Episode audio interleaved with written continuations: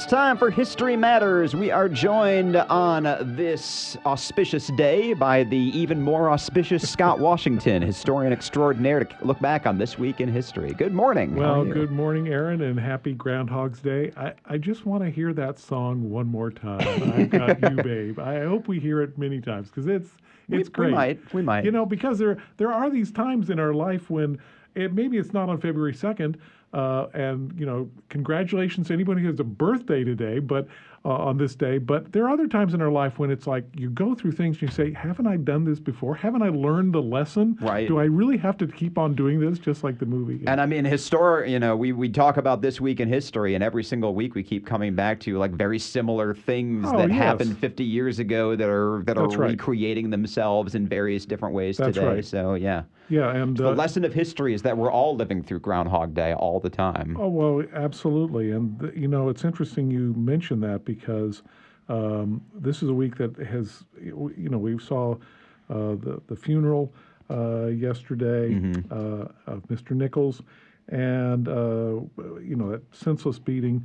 But it's not the only time things like that have happened. In 1946, uh, uh, Mr. Woodard, who had just been discharged from the uh, the military after World War II is in full dress uniform going back on a bus, and he is beaten up, blinded. Uh, there is outrage all the way up into the Truman administration, and on um, on February 2nd, 1948, he actually sends, Truman sends, President Truman sends a civil rights bill to Congress, the first modern civil rights bill. And then he also desegregates the military as well. Things, good things did come out of a bad situation, and we can only hope that that's the case uh, this week. Uh, actually, this week is also memorable because of these moments in history. Um, uh, January 31st, 1865, is when the 13th Amendment abolishing slavery was passed by Congress. February 1st, uh, President Lincoln does something really unusual. He signs this bill to be sent out to the states. Now, that wasn't normally done by presidents. Uh, he felt it was that important. And of course, it's not until December um, that the, the bill is finally ratified and goes into force on December 18th, 1865. But these are important moments uh, in history. And uh, then I, you know, I, another civil rights moment is February 3rd, 1870, when the 15th Amendment giving uh, freed African Americans uh, the right to vote also passes, which is just uh, astonishing that that we've had to go through so much to get what should be a basic right. But it is also why this is a beacon of hope Yeah. uh, still. And and again, like we we just, uh, I was just watching clips uh, on YouTube over the last couple of days of, Yeah. of Mister Rogers, which I mention because he has that famous line: "If there's ever anything traumatic or, or Right. horrible that's happening in the news, look for the Right. helpers, because there's always people who are Yeah. there to help." And that's the case with right. civil rights as well. Oh, like yes. so many terrible oh, things have happened, but we can also tell the story of the people who stood up in the face of injustice. We can talk about the the, the kids who Oh, yes. sat in in uh, in Greensboro at the at the Woolworths That's counter right. this That week. happens yeah. this week Yep. too. That's a big deal.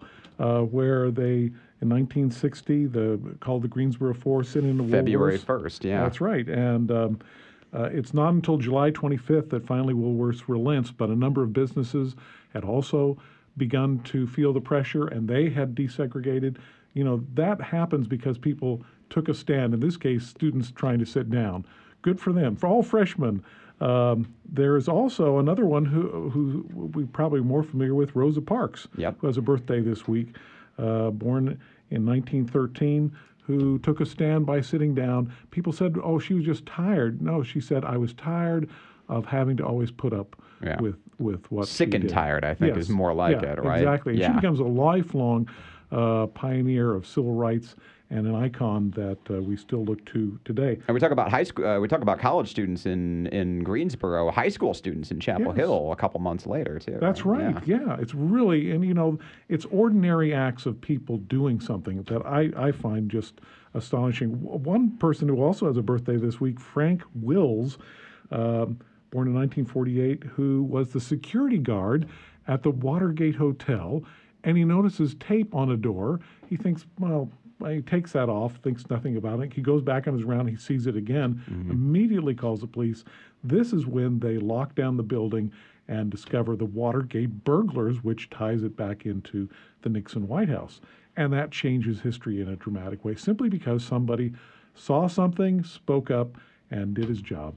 Let that be a lesson to you. If you're going to break into a building, don't be so obvious about it. That's right. A slightly more Well, no, secretive no, way no, of. No, wait a minute. Wait a minute. Oh, is that not the Aaron, lesson I was supposed to this is not the place. Oh. Like, let's listen to this show so we can learn what to do lessons from or not history. to do.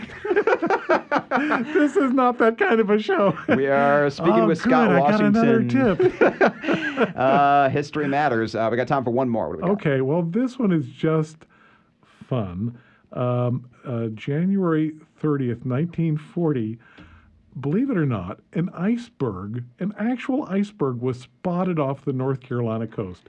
It was actually very cold, and they spotted this iceberg. So when we talk about climate change, back in 1940, they must have really thought, what's happening? Are we turning into the Arctic? Not quite the same today, but um, it's nice to know that unusual things happen, and sometimes they repeat themselves, and uh, sometimes uh, good people stand up no matter what and say, let's do what's right, let's make a difference. And that's what changes, of course, Groundhog's Day, because as in the film, Bill Murray is the person who changes. Yep. And I think that is a good lesson for us all. And that is how history matters. Scott Washington, as always, thank you so much. You.